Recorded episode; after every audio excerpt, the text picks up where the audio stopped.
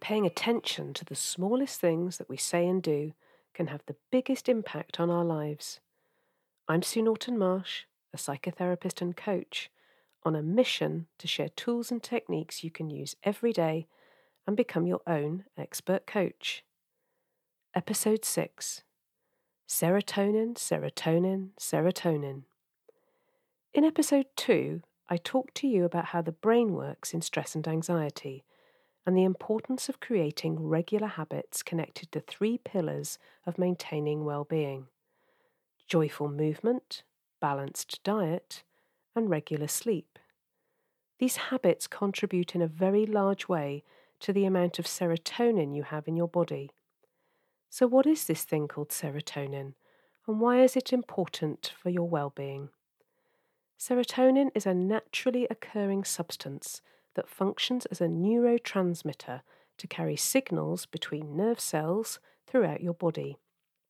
Serotonin is often called the body's natural feel good chemical and plays an important integral part of your overall sense of well being. Its effect in the brain could be considered its starring role as it helps regulate your mood. Serotonin also plays an important role in digestion. It helps to moderate your appetite as you eat to help you know when you're full. The neurotransmitter also plays a protective role in the gut. For example, if you eat something irritating or toxic, your gut responds by producing more serotonin. The extra dose of the chemical moves the unwanted food along, removing it from your body more quickly. It also plays a role in sleep. This role has been debated by researchers, but it's believed to influence when, how much, and how well you sleep. When your serotonin levels are too low, you're more likely to become irritable, anxious, and perceive the world as unfriendly. You may even feel depressed, pessimistic, and have irregular appetite and sleep. OK, Sue, that's enough of the lecture. Cut to the chase and tell me what I can do about it. Right, here are your top three strategies to increasing your serotonin levels. Number one, break a sweat daily. Exercise boosts serotonin in your brain. Multiple research studies have demonstrated that exercise is at least equally effective at increasing available serotonin as mood enhancing medications are, and in some cases, exercise is more effective. So get moving. Consistent daily physical activity is one of the best ways to improve your levels and to your overall brain health. But wait a moment. Before you start an extreme workout regime, easy there. Take a moment and think about what type of movement you feel drawn to doing today. And that can be anything from skipping, dancing, skating, to running away from that massive bumblebee buzzing around your ear. Whatever you choose, make it joyful rather than a chore, as this way you are more likely to do it again. As this way you are more likely to do it again. Number two, keep your gut in check.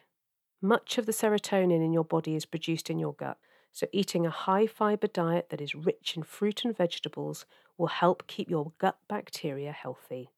Having a good balance of friendly bacteria in your intestines has been linked to adequate serotonin levels. Here are some top foods to raise your levels of serotonin nuts, soy products, milk, poultry, eggs, salmon, seeds, spinach. So there are foods there for every diet to help boost your levels. Point number three get outdoors into bright light. Expert research suggests that serotonin tends to be lower after winter and higher in summer and autumn. Serotonin's known impact on mood helps support a link between the finding of the occurrence of seasonal affective disorder and mental health concerns.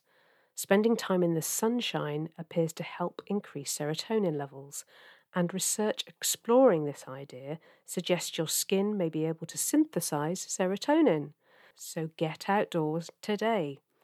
Make sure that if you are feeling low in mood or anxious, to make a habit of getting outdoors for at least 30 minutes a day. And while you're about it, why not make this really easy? If you want a catch all strategy, you could get outside for a walk, or a skip, or cycle, or a run and take a snack of nuts, seeds, or fruit to reward yourself, and hey presto, you've covered all bases. You can also check out some links that I've put in the episode notes that links to the research that I talk about. So, what are you waiting for? Get up, get out, and get your dose of serotonin.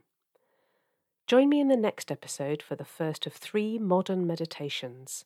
The first one is a meditation about gardening to calm your overactive mind and bring a welcome moment of stillness. And remember, notice what works.